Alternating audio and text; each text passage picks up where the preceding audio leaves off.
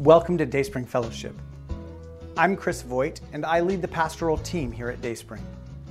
It means a lot to us that you've decided to make this service a part of your spiritual rhythm today, whether you're live in the room with us, watching online, or at some point in the future. If you are just visiting, this is the kind of place that anyone can call home. If you are curious about church, this is a safe place to check out the claims of Jesus. It's a great place to have doubts and questions about spirituality. If you followed Christ your whole life, this is the kind of place that cares about your spiritual journey. We are committed to helping you grow. You can learn more about us as a church by exploring our website at dsf.church, by checking out our Facebook page, or contacting us by phone or email. If you need help figuring out the next step to making Dayspring your church home, or if you just have questions, please let us know. We'll help you find the answers. For today's service, you can find study questions in the resources section of our website. And now, let's join our service.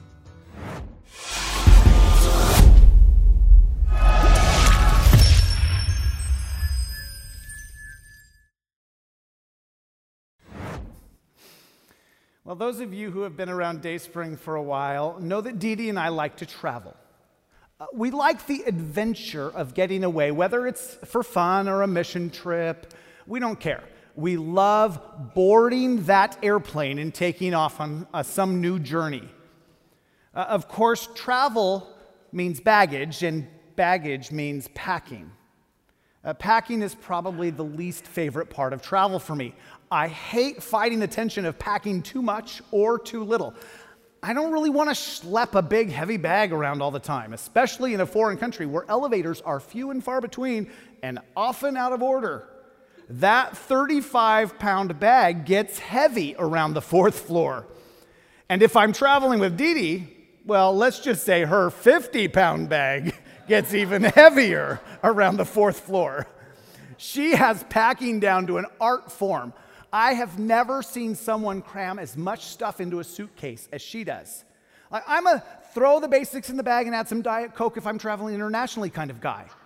That's where most of my weight comes from. Diet Coke is different in other countries, so I pack enough to have one American Diet Coke a day. You can laugh at me all you want, but we all have our quirks and priorities. Dee Dee has bags for her bags. Uh, in fact, I think some of the bags she has for her bags have bags. She uses every square inch of her suitcase and unzips the expansion when she needs to. And when I'm not careful to close up my suitcase before she notices, I usually hear, Oh, good, you've got room. Men, you know what that means. To be fair, Dee Dee's method of packing means that she's prepared for everything that could possibly happen. Her, she packs options for her options. She generally rolls her eyes at me when I'm cold and forgot to pack a jacket. Why didn't you pack something? For the record, men, because I didn't have room after you got a hold of my suitcase is never an acceptable answer. We're going to call this a grief and marriage tips sermon now. And while we're on the record, and because I don't want to sleep on the sofa tonight, I can't tell you how many times Dee Dee has packed this thingamajig or that doodad, and I've needed it. So I've, uh, I really do benefit from her thoroughness. When it comes to grief, most of us carry around more baggage than we want, stuffed like Dee packs. In fact, some of us carry around steamer trunks of baggage. Some of us have so much baggage that we spend more time schlepping it around than we do enjoying life. It's almost like your baggage carries you instead of the other way around. It controls your life, you don't control it. Like, wouldn't it be better if you could fit it all into a stylish circa 1980s fanny pack? Of course it would. You'd look like a dork, but hey, at least you'd be living free and easy which is why we're talking about how to get through what you're going through. And as we've already discovered, there are six phases or stages of getting through what you're going through. There's shock, which we talked about last week, then sorrow, our topic for today. And then in the weeks to come, we'll unpack struggle, surrender, sanctification, and service. We all experience loss. No one makes it through life without loss, which means that unfortunately, you're going to need this message at some point in your life. Maybe not today, but in the future. And if you take the time to be honest, And unless you have been ruthlessly committed to emotional health for a very long time, you probably still have some baggage from your past that you haven't sorrowed over. That's certainly been true for me. I've been pretty open about my past through my years here at Dayspring. So, most of you already know that there was all manner of abuse in my early years.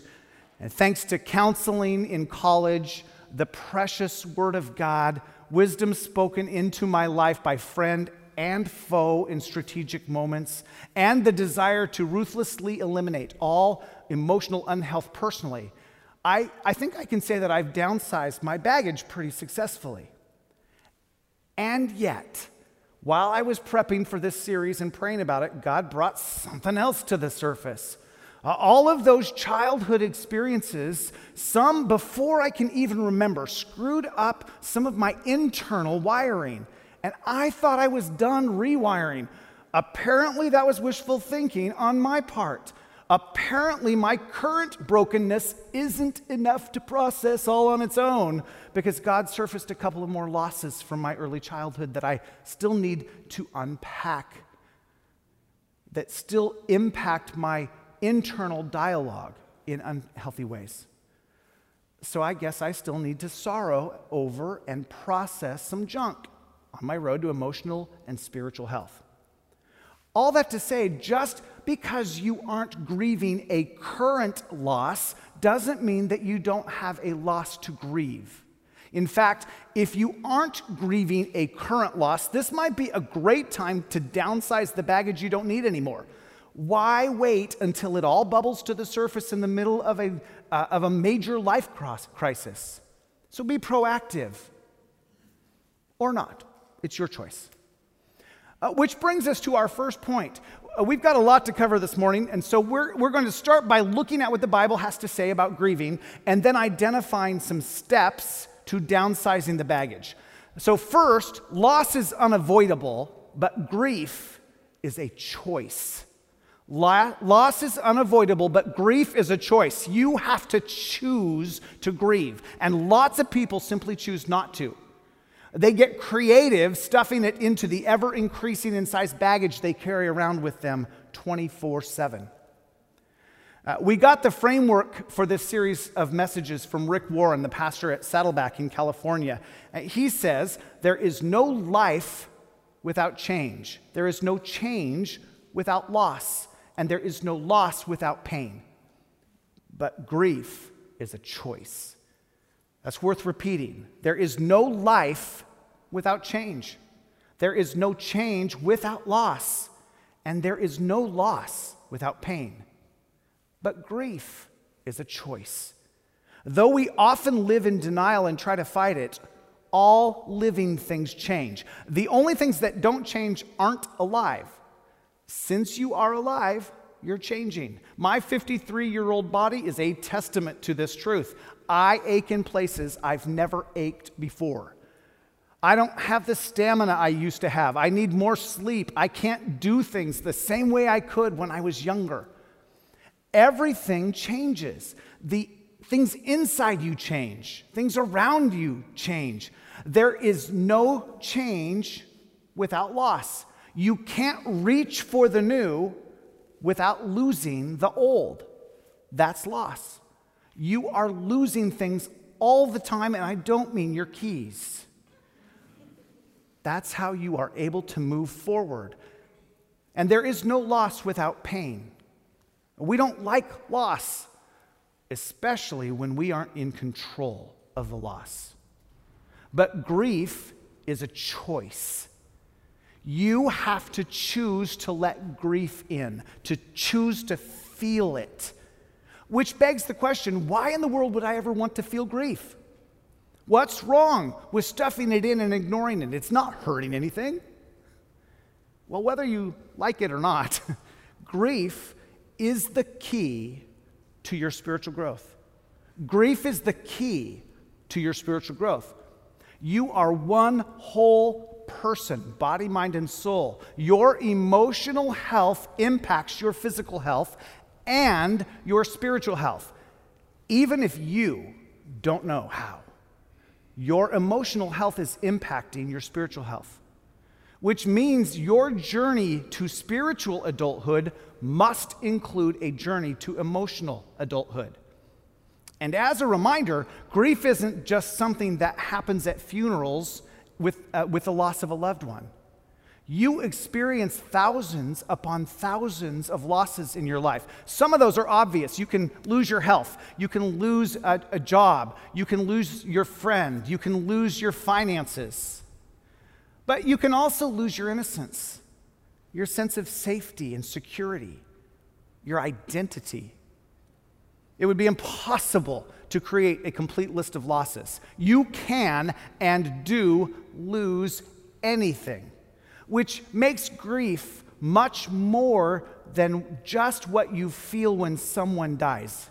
It is that, of course, but it is more, much more than just the physical death of a loved one. What about the loss that comes with the death of a dream? Uh, the death of what you thought was your future.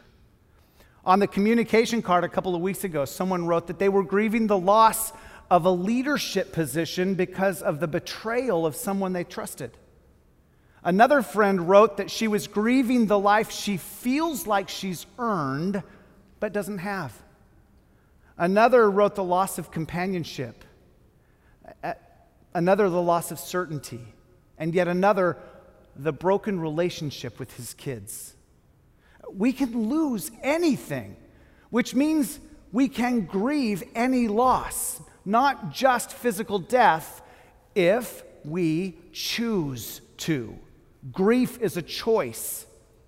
But because grief is unpleasant, most of us want to avoid it. So we stuff it and ignore it. We just get on with life. We deny it. But don't miss this. That's the cause of many of your problems unresolved, unmourned grief. Like me, you had junk happen when you were a kid. Your teen years were torture. You didn't date well. Your first marriage ended ugly, and you should have grieved over it, but you didn't. Grief is a choice. But if you don't choose it, you get stuck at that stage. Grief is essential to a whole, healthy life. So choose it. Now, the second thing we should know about grief is that grief is healthy. Grief is healthy. It is the only healthy response when you have a loss. It doesn't matter what the loss is. It can be anything the loss of a career, the loss of a marriage, the loss of financial stability, the loss of a relationship. Grief is healthy. It's good for you. It's the only healthy response to loss because it is unhealthy to deny a loss. Grief might be the worst, most painful emotion that we experience, but on the flip side, it's also the most helpful emotion. Grief is God's tool for getting you through life's transitions. If you don't grieve, you get stuck. And some of you are still stuck at 14 years old, or 32 years old, or 40 you're stuck because you didn't grieve a major loss in your life and you got stuck. Many of our phobias and anxieties and fears and low self esteem are caused by our ungrieved losses. Even Jesus, who clearly never did anything wrong, never did anything unhealthy, even Jesus grieved. The shortest verse in the Bible is Jesus wept. Jesus was a man acquainted with sorrows, and when his friend Lazarus died, Jesus grieved. He cried. For the record, I'm not sure that he was crying for the loss of Lazarus. You might remember this story. Let's look at a part of it in John chapter 11. beginning in verse 33. When Jesus saw her weeping, that's Lazarus' sister, when he saw her weeping and saw the other people wailing with her, a deep anger welled up within him, and he was deeply troubled. Uh, where have you put him? He asked them. They told him, Lord, come and see. Then Jesus wept. The people who were standing nearby said, Oh, see how much he loved him. Uh, Jesus was somewhere else when he was notified that Lazarus was sick. And then he stayed where he was for two more days. By the time he showed up on the scene, Lazarus had been dead for four days. But if Jesus knew that he was going to resurrect Lazarus in just a couple of minutes, and he did, why would he be grieving the loss of Lazarus? That doesn't make sense to me. Jesus, more than anyone else, would have an eternal perspective. He knew that if Lazarus stayed dead, he was in a better place. Instead of grieving Lazarus, I think the context suggests that he was grieving the lack of faith from people in whom he had invested so much of himself. Grieving that, in spite of all of his teaching, this life was still more real to them than the one to come. And since we know that he is close to the brokenhearted, I'm sure he shared in the pain of Mary, Martha, and the rest of Lazarus' loved ones. They were grieving and he loved them enough to empathize with their pain. Uh, whether it was Lazarus or all the rest or some combination in between doesn't take away from the fact that grie- Jesus grieved as he wept. This also tells us that one loss can cause many layers of grief, and that spiritual losses, which no one ever talks about, should be grieved more deeply. And I don't think we should gloss over the fact that Jesus cried. Sadness is not weakness. The ability to cry actually shows great strength. Weak people are afraid of showing their emotions. Strong people face them head on. They aren't afraid to feel. There are two unhealthy reactions to loss one is repression, the other is suppression. Repression and suppression. Repression is unconsciously trying to block out painful thoughts and emotions. Suppression is consciously trying to block out painful thoughts and emotions. You intentionally say, I'm not going to think about that. Either response is a mistake. To not grieve losses is a mistake. Grief is God's gift to getting you through the transitions of life. Think about it this way if you don't let it out in healthy ways, you are going to act it out in unhealthy ways. If you don't let it out in healthy ways, you will act it out in unhealthy ways. One way or another, it's going to leak out of you. We see this all the time. Adults who are doing all kinds of bad behavior because they've never grieved never grieved over an absentee father or an alcoholic mother or mistreatment, bigotry, prejudice, bullying. If you don't grieve the losses in your life, you will act them out in unhealthy ways, as any emotional health professional can tell you. You could also put it this way when you swallow your grief, your body rejects it. Now, don't quote me on the exact numbers, but I've heard that 62%, 62% of our physical problems are rooted in our emotional problems. Doctors will tell you that lots of illnesses find their root in unresolved grief, unresolved resentment, uh, unresolved regrets. Think of how much space our hospitals would have for COVID patients if we just emptied them of the people who stuffed their emotions inside, bottled them up, instead of processing the way God intended. He designed us to let them out. Loss is unavoidable. Grief is a choice. You choose to enter into grief. You have to embrace it because grief is the only healthy choice. It's good, it's God's design to get you through the transitions of life. The third thing you should know about grief is that God grieves with me. God grieves with me. Our ability to grieve comes from God. It is a part of what it means to be made in the image of God. We have emotions because God has emotions. God experiences sadness. He weeps. He sorrows. God has regrets when he sees the evil that people do. He's an emotional God. When you decide not to grieve, when you live in denial and stuff your losses into your emotional baggage, you are denying the very thing that makes you human. You are denying the essence of what it means to be created in the image of God. The Bible teaches that not only does God give us the ability to grieve, but He grieves with us. He suffers with us. He is sympathetic to our pain. He isn't just standing on the sidelines waiting for us to get over it, He actually enters into our grief. Psalm 34 18 says, The Lord is close to the brokenhearted, He rescues those whose spirits are crushed. Have you ever been brokenhearted? Some of you are brokenhearted right now. Uh, maybe your heart was broken just this week, or maybe it's been broken for a long time and you've just ignored it. God is close to the brokenhearted. I remember years ago coming home after having my spirit broken by betrayal. I was seriously thinking about a new career at the time. And I told Dee Dee what had happened, and I opened God's word, and He spoke to me through the book of Hebrews. He began to pick up the pieces of my heart as He restored my soul. God is close to the brokenhearted. But when we deny our grief, we end up pushing Him away, and we end up rejecting that closeness. Grief is healthy because it invites God into the process, and He rescues those whose spirits are crushed. The fourth thing we should know about grief is that grief is healed in community. Nobody gets well on their own.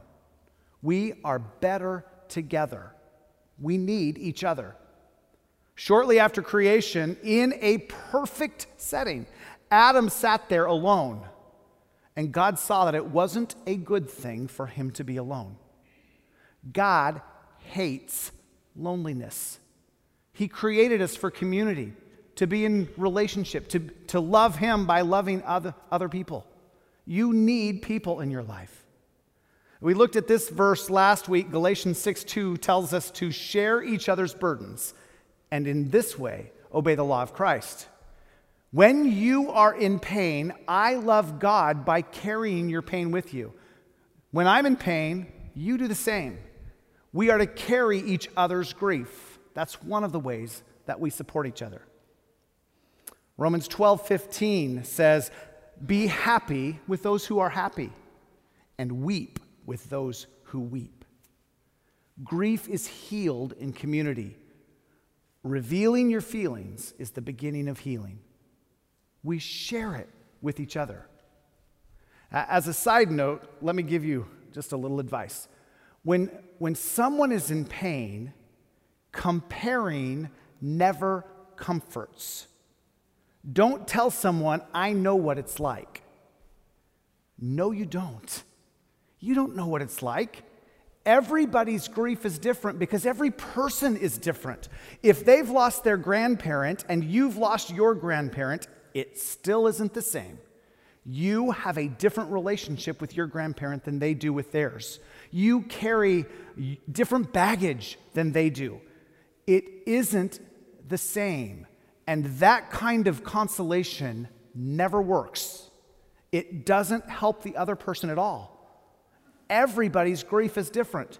It's better to simply say, I'm sorry for your loss. This must be incredibly hard for you. Why don't you tell me how you feel? So, sharing, not comparing. That's how grief is healed in community. And then the fifth thing that we should know about grief from the Bible is that grief takes time. Grief takes time. Grief isn't a quick process. You can't schedule how long it will last, and it lasts as long as it lasts for you. No two people grieve the same things or similar things the same way. Uh, when my brother died in his sleep at the age of 27, it hit our family like a bus. It took about five years for the cloud to lift from my parents. And even now, moments of grief hit them unexpectedly. And that's okay. You never get over grief. You get through grief. You never get over the major losses in your life. You get through them. You remember them for the rest of your life. They become a part of your story, your life story. They are a part of what makes you you. My grief has made me the person I am today, and frankly, I like the person I am today. I wouldn't change that. My grief has become a part of my story. So don't try to get over it, try to get through it. Don't expect others to get over it. Help them through it. Ecclesiastes 3 says this.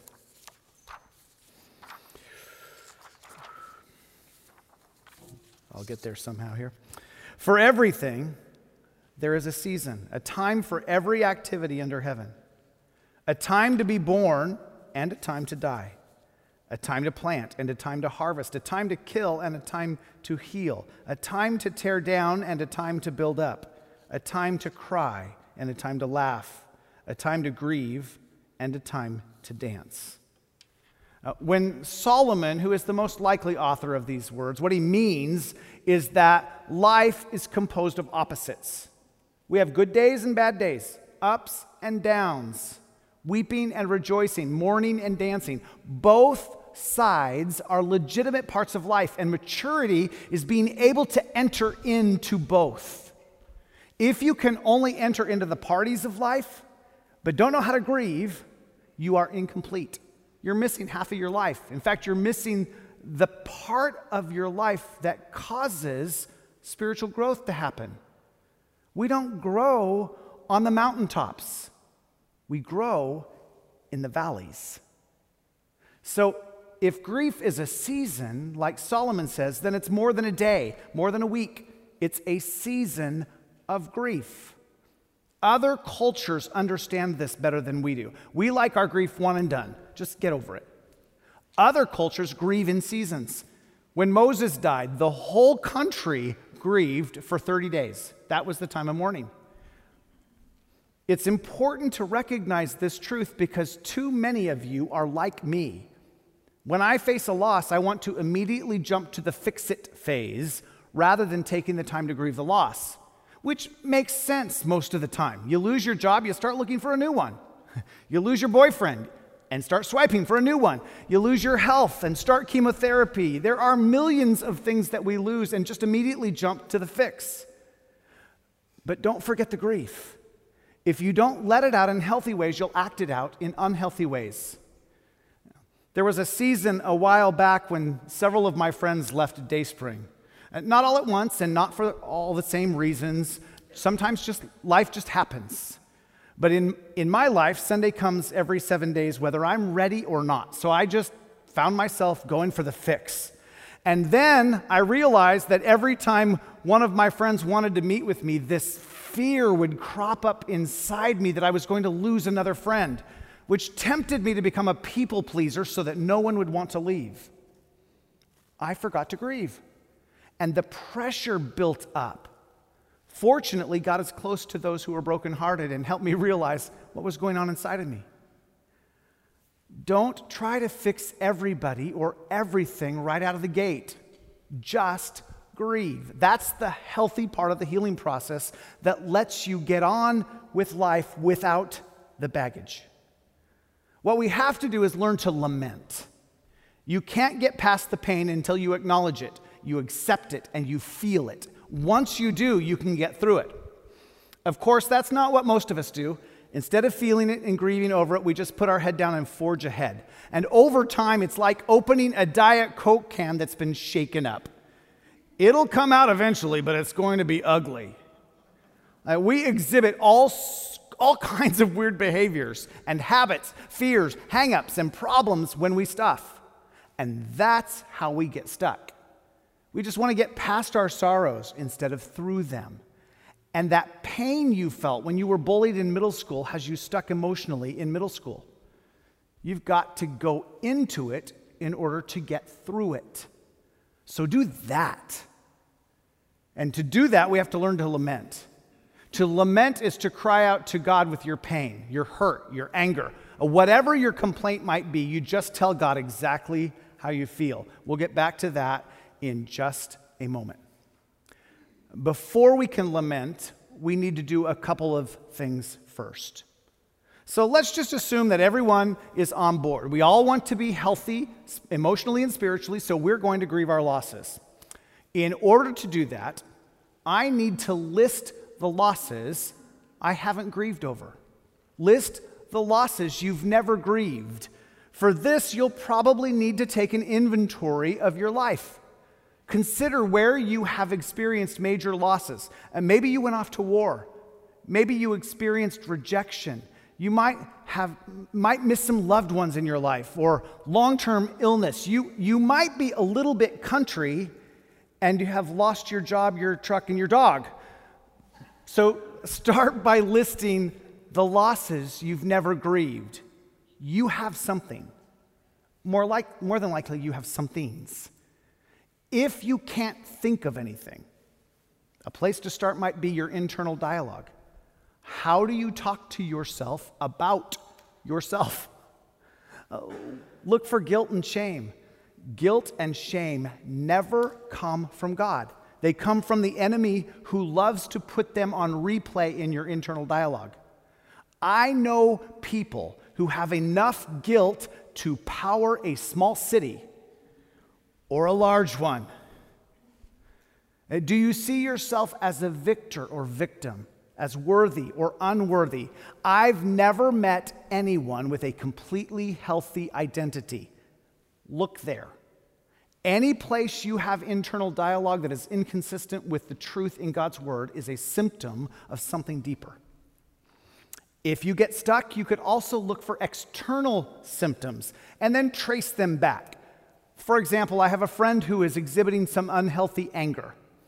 Anger doesn't generally come out of nowhere, there's a root somewhere that is ungrieved. Shopaholicism is a symptom of something deeper. Codependency, a symptom of something deeper. Judgmentalism, apathy, uh, whatever you do, don't stop at the symptom. Start with the symptom and then ask why that symptom is present in your life you could also ask someone you trust to point you in the right direction. I guarantee you, your closest friends and loved ones have a good idea. You don't have to be afraid of what you'll hear from them. They love you with all of your flaws. They aren't blind to them. They love you, they'd love you even more if you could get rid of some of those flaws.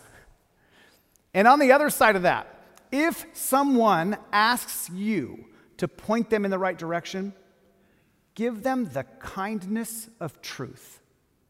You can speak truth with love and kindness. If someone is brave enough to ask you for help, be brave enough to answer them truthfully. Now, in, case, in case I haven't been clear to this point, it doesn't matter when the loss happened in your life. If you're thinking, ah, that was 50 years ago, it doesn't, it doesn't have matter anymore. That's a lie from the enemy. You might even take a look at things you think you've already grieved. God often reveals brokenness in layers. He just peels them back one at a time. That's about all we can handle. If you haven't grieved it the way God designed, it impacts your life today. And even if that impact is small, it's holding you back. You need to grieve. You need to deal with it. Grief is so important to our spiritual formation that I can honestly say that not grieving your losses puts you out of alignment with God's plan for your life. We also call that disobedience, or dare I say, sin. Like, how many of you would like to have a life and a future that's blessed by God? No need to raise your hand. I know the answer. Everyone wants a life and future blessed by God. Grief is the key to blessing. Notice what Jesus said in the Sermon on the Mount. Matthew 5 4. God blesses those who mourn, for they will be comforted. Who gets comforted? Those, they. Who is they? Those with the courage to mourn. What Jesus is saying is that cover ups don't get comforted. Stuffers don't get comforted. Ignoring the pain, denying the pain doesn't get comforted. Too afraid of your emotions? No comfort for you. And if I don't get comforted, I don't get blessed. Blessing comes through mourning. Mourning is the key to unlocking God's blessing. If we want to boil it down, I think the reason we don't allow ourselves to grieve is fear. We're afraid we'll be overcome with emotion, or we'll, we're afraid that we'll never recover, or we're afraid dredging up that old junk won't do any good, won't make anything better. Too much work and not enough payoff. Grief won't kill you. You will recover. You won't lose your mind. It will do good. It's worth the work. God has not given you a spirit of fear, but a spirit of power, of love, and of sound mind. Fear never comes from God. In fact, God's word says to fear not 365 times. Do you know how many times it says to grieve not, or cry not, or sorrow not? Not one time. Fear not. Or how about this one? Yea, though I walk through the valley of the shadow of death, I will fear no evil. I had to break out my old King James for that one. Fear is evil. Consider this I'm asking you to walk through your grief to the other side. Blessing is on the other side. You're not going to get stuck in your grief. You're already stuck on the wrong side of grief. You're going to walk through the valley and come out the other side a healthier, stronger person, blessed by God. That's the promise to cling to. But you've never walked through it, so it's, a, it's big and scary. And it's keeping you from growing the way God wants you to grow. That's why you can't stop those habits, those destructive patterns that are holding you back. You've got to get through the valley so you can get on the rest with the rest of your life. So list the losses. And then next, identify what I've really lost. Go back and, and look at what you really lost in childhood. Go deeper than the obvious. It's wasted effort if you don't go all the way. So, what did you lose by having an alcoholic dad? What did you really lose when you lost your job? What did you lose when you were bullied? Did you lose stability, security, your identity? Did you lose encouragement, credibility, trust? Like, what did you really lose? That's what you need to grieve. Yes, I was abused, but what I really lost is my innocence. I lost part of my identity and self worth. If I only grieve the abuse, I'm forgetting to grieve the deeper stuff that really shapes who I am. The abuse is what happened to me, but the things that scar me are more, the, the things that scar me more are the things I really lost. So once you've identified the losses you haven't grieved, make a list of what you've really lost there. And then Third, have the courage to lament. Uh, lament isn't a word that we use much today. It's a Bible word uh, that most of us have heard and probably have some sense of what it means, even if we don't really know much about it. A lament is a passionate expression of grief to God. To lament means I cry out to God. I may shout to God. I may weep, I may yell. It's a passionate expression of grief to God. It's also an act of worship. That might surprise you. It is an act of worship that can actually include arguing with God and complaining to God. When you complain to God, it's an act of worship. When you complain about God, that's sin. And we usually do the second. We complain about God. But God allows us to complain to Him all we want. He can handle it. He, God can handle your rage and resentment. He can handle your regrets and complaining and your accusations. He's got big shoulders. Uh, we're going to talk uh, about this more next week when we talk about struggle. uh, how do you argue with God and complain to God and have it become an act of worship? We'll unpack that a, a little bit later. But for now, He can handle it. The Bible is filled with laments, complaints to God, prayers of accusation and grief. The beauty of the Bible is that it doesn't whitewash any negative emotion. It's all there the good, the bad, and the ugly. God isn't afraid of our negative emotions. To be fully alive is to accept it all. The Bible is filled with laments. We've got a whole book dedicated to laments. We call it Lamentations. It's an entire book of Jeremiah complaining to God that God got it all wrong. He was grieving the destruction of the temple in Jerusalem. There are 150 Psalms in the Old Testament. We think of the Psalms as hymns of praise and thanksgiving, but as many as 65 of the Psalms are laments. When you read them, some of what's there is surprising. They're basically David and the other authors saying, God, I don't like this right now. Right now, I don't even like you, God. You need to fix this. And that's worship, just as much as the good stuff, because you're talking to God about God. Just for fun, you might try reading Psalm 88 this week. It was written by Heman. His final words are Darkness is my only friend, which of course makes me think of Hello, darkness, my old friend. I'm a music guy, what can I say? That's a guy processing pain. Every human emotion is found in the Psalms. We've, we've included a list of the Psalms of Lament in the message notes this week. Read a few and then follow their pattern with your own losses. And then the last thing you need to do is ask Jesus to heal your broken heart. Ask Jesus to heal your broken heart because he understands. He made you, he's close to the brokenhearted. Psalm 103, 13 and 14 says, As a father has compassion on his children, so the Lord has compassion on those who fear him. For he knows how we are formed, he remembers that we are dust. When we come to God and tell him we're hurting or scared or God, I'm grieving. God, I just got fired and I don't know what to do, or my engagement just got broken off, or I'm afraid I'll never get married, or I'm sorry I ever got married, or God, I really want a baby, but I don't have one. It hasn't happened. When we pour out our hearts to Him, He understands, He gets it. He knows our hearts better than we do. And he's just waiting for us to acknowledge what he already knows and ask him for help. He came to heal the brokenhearted. So, in your pain, look toward God. Keep your eyes on Jesus as you walk through the valley of the shadows. Wherever there are shadows, there is light.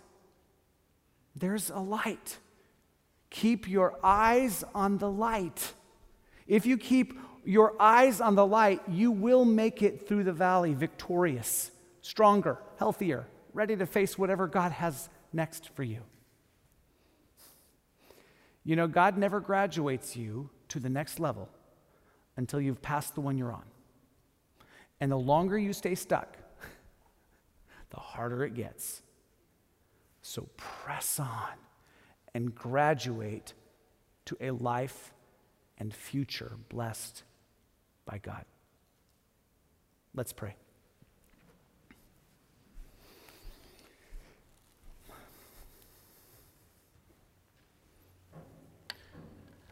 Father, in these moments, I know that you've probably brought to mind uh, in all of us some part of our life that we still need to grieve. It might be recent, it might be from years and years and years ago. It might feel big and overwhelming like the loss of a loved one, the loss of your life partner. Or it could be small. Grief is grief. It doesn't matter what, this, what the size is, and all grief has the ability to keep us stuck. So, in these moments, God, I believe in faith that you've laid on, on the hearts of all of us something that we still need to sorrow over. Give us the courage to choose grief. Give us the courage to walk through the valley of the shadows. And help us keep our eyes on the light.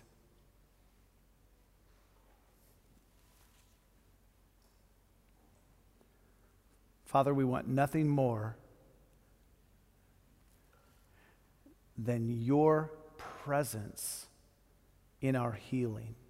And we want nothing more than to, to no longer be stuck or held back by the things we haven't grieved.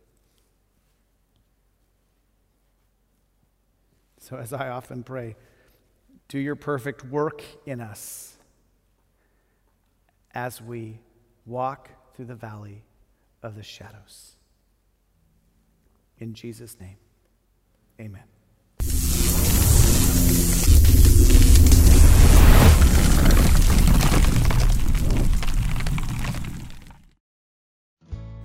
Once again, thank you for joining us in worship today.